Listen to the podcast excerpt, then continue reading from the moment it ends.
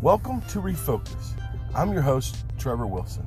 This is a podcast of Sunday school lessons that I've taught, some sermons that I have preached. Uh, I have various guests at different times.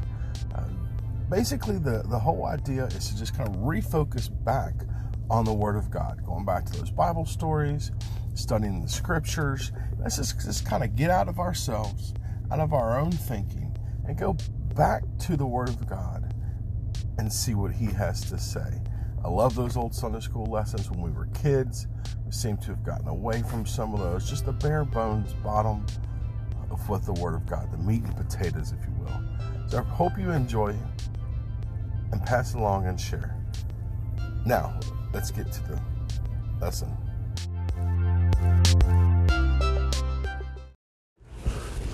Hello, Steve Wilson again, and we're moving into chapter 13 of the book of Matthew. The same day, in verse 1, Jesus went out of the house and sat by the seaside, and great multitudes were gathered together unto him, so that he went into a ship and sat, and the whole multitude stood on the shore. I think it's uh, interesting that we just finished in chapter 12 talking about um, how Jesus was somewhat lamenting or at least sharing the fact that there was somebody greater than Jonah and somebody greater, wiser than Solomon and, and so on, and yet people still li- didn't listen.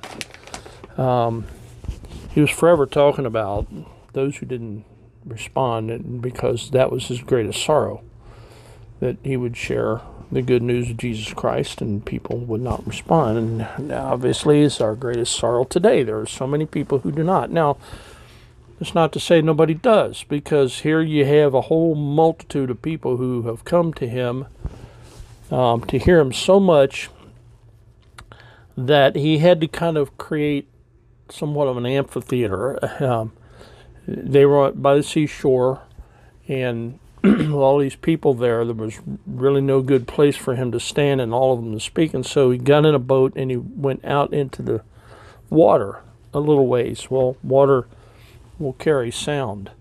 Um, so it would carry the sound back to the seashore and sort of amplify his voice somewhat. And the people, of course, could stand along the seashore and focus on this one part. They couldn't crowd in around him and block him out from the view and from the listening ear of those around him. So you know, he kind of created this nat- natural amphitheater here, and there were there were that many people. Uh, so there are a lot of people who come to Christ. There are a lot of people who listen, and and that's that's great news. That's wonderful. It's the way it should be. But unfortunately, it's not all people.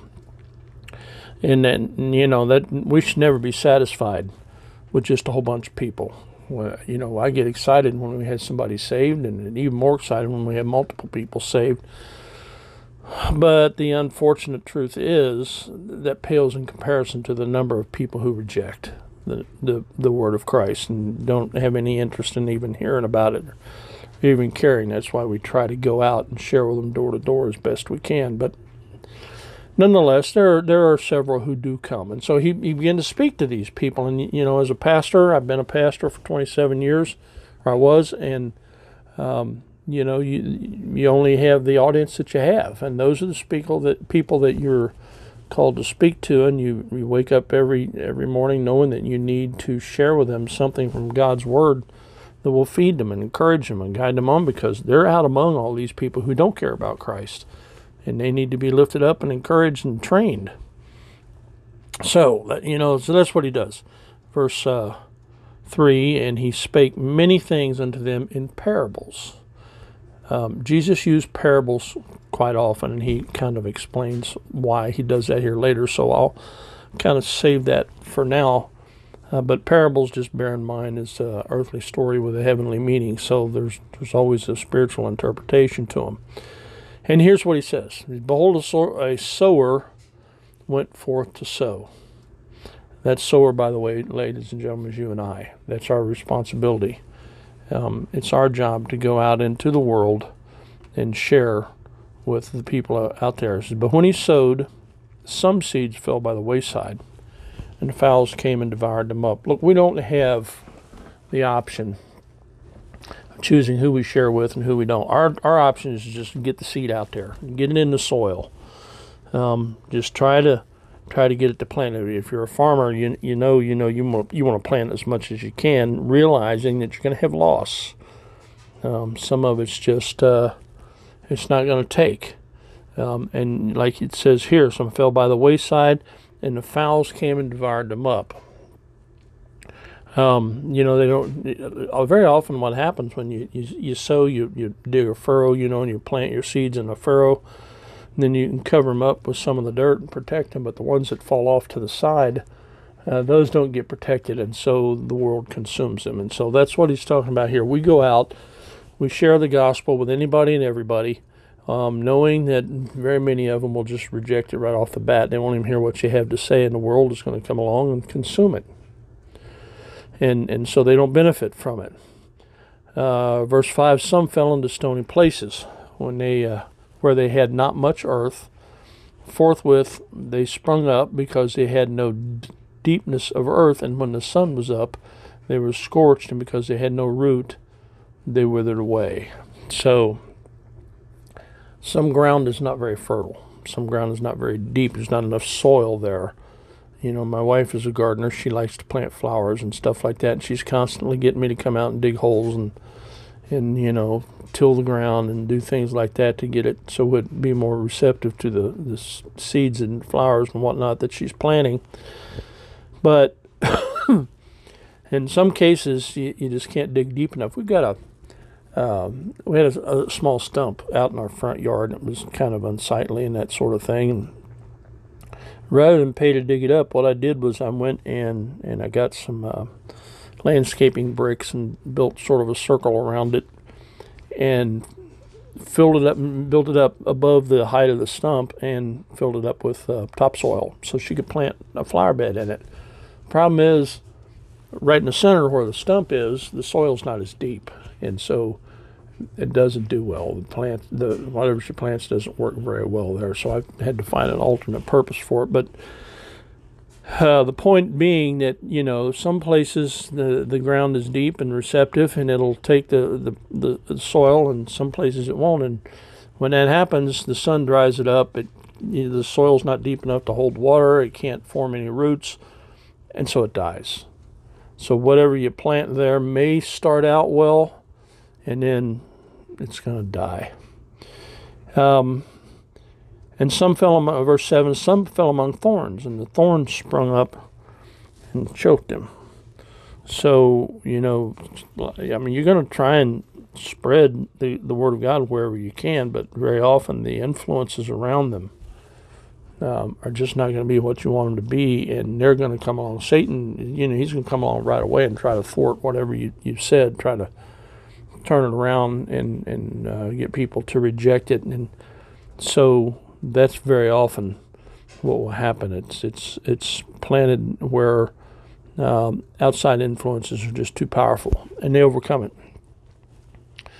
Uh, and verse eight, but other fell into the good ground, brought forth fruit, some hundredfold, some sixtyfold, some thirtyfold who hath ears to hear, let him hear. So obviously there's the good ground, and that's what you're looking for. You go in, you, you try to plant the seed there, um, and if you do that and you do it effectively, you'll see some results. God has promised that. Now, I've heard different sermons on this passage before, and you probably have too. And I've even had people try to say that, well, because you get four different situations, it means 25% of the time you'll find success and 75% of the time you'll fail. I don't know if those are accurate numbers or not. I really don't hold much stock in that. What I do know is that um, success is in the minority. Satan's got a pretty good grip on this world. And the fact is, when you're sharing Christ, odds are, the majority of the time, you're wasting your breath. People aren't interested. They're not going to listen. Um, all you can do is hope that you find some fertile ground sometime. So in verse uh, 10, and the disciples came and said to him, Why speakest unto thou, um, thou, why speakest thou unto them in parables? And he answered and said to them, Well, because it's given unto you to know the mysteries of the kingdom of heaven, but to them it is not given. Now, folks, take heed here. When you give your life to Christ, everything changes. Not only are your sins forgiven, not only do you have a renewed interest in the things of God, but you have an understanding you didn't have before. Some of the wondrous questions of life are answered simply by knowing Jesus Christ. Um, just knowing the meaning of life. The meaning of life is to please God. Revelation 4:11 it, uh, tells us that we're here to please, he created us to please himself. And so that that's what we are designed to do. That is our function. That is we are the tool that god created in order to perform the function that he wants to perform, perform the task that he wants. And so only humanity can do that. I, you know i look at the wonders of this earth and his creation and um, and god when he created the earth said it was good but but man is his crowning achievement. We we were the it was all created for us, so that we could serve Him. Um, so you know nothing can please God like man can please God, and it's because we can understand that we realize that we have that ability, and so it's our responsibility then to do exactly that. It says for uh, verse twelve, for whosoever hath to him for whosoever hath, to him shall it be given. He shall have more abundance. But whosoever hath not, from him shall be taken away even that he hath. God is telling us that whatever we have, it has a purpose. God gives us what we have in order to please Him with it. Um, and those who understand, He gives more knowledge. You know, the more we seek and the more we learn from God's Word, the more we're going to learn. It's, it's amazing to me that the more I learn from God, the more I realize there is to learn. Um, and, and, that's the way it works in our hearts and minds. God begins to open our eyes. And, folks, once your eyes begin to open, you realize how much more there is to see out there, how much more there is to learn about God. Therefore, I speak. Um, therefore, speak I to them in parables, because they seeing not, and hearing, they, uh, and hearing they hear not, neither do they understand it. And them is fulfilled the prophecy, prophecy of Isaiah, which saith, By hearing ye shall hear, and shall not understand, and seeing ye shall see, and not perceive. For this people's heart is waxed gross, and their ears are full are dull of hearing, and their eyes they have closed, lest at any time they should see with their eyes, and hear with their ears, and should understand with their heart, should be converted and I should heal them. So you get the picture of those who are who, who do not understand what this parable, and God does that purposely uh, because He wants people who are seeking Him. He says, "But blessed are your eyes, for they see, and your ears, for they hear." Um, for verily I say unto you that the prophets and righteous men have desired to see those things which ye see, and have not seen them, and to hear those things which ye hear, and have not heard them. So even the prophets of old, um, you know, they were always seeking the Messiah. They were looking for, that's all they heard about their whole life is the Messiah is coming, the Messiah is coming, the Messiah is coming. And yet when he came, the vast majority of them rejected him. They, they didn't understand the mystery that God was sharing, and yet some people did. And that's you and I, people. We, we have the ability to understand who Christ is, what he does, many of the things that he wants to do. We see things in a very different way from the world. We don't have a desire for the wealth of the world and the, and, and the participation in the things of the world. Um, these are the, this is a very special gift that we have as children of Christ, a very special knowledge that God has given us. Is hear ye therefore the parable of the sower. So he begins to go ahead and then explain. He says, Because I know you guys get it, the others don't. When anyone heareth the word of the kingdom and understandeth it not, then cometh the wicked, the wicked one that catcheth away and was sown in his heart. Uh, this is he which received seed by the wayside. So that's the first one.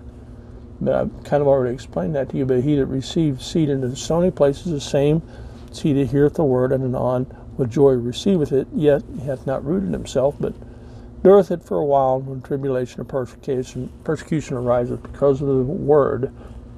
By and by he is offended. so these are people that you see, that, you know, they, they catch they catch Christ, they, they catch on fire and they flame for a while and then they burn out. Uh, he also that received them among the thorns, he that heareth the word, and the care of this world and the deceitfulness of riches choke the word. He becometh unfruitful. But he that receiveth seed into good ground is he that heareth the word and understandeth, understandeth it, which also beareth fruit, bringeth forth some hundredfold, some sixty, and some thirty. So explains the parable pretty much as I explained it to you um, about who you know the people on the different ground are and how they, they respond to the word of God. So that takes us down through Matthew uh, verse 23. We'll pick up in our next segment in verse 24. God bless.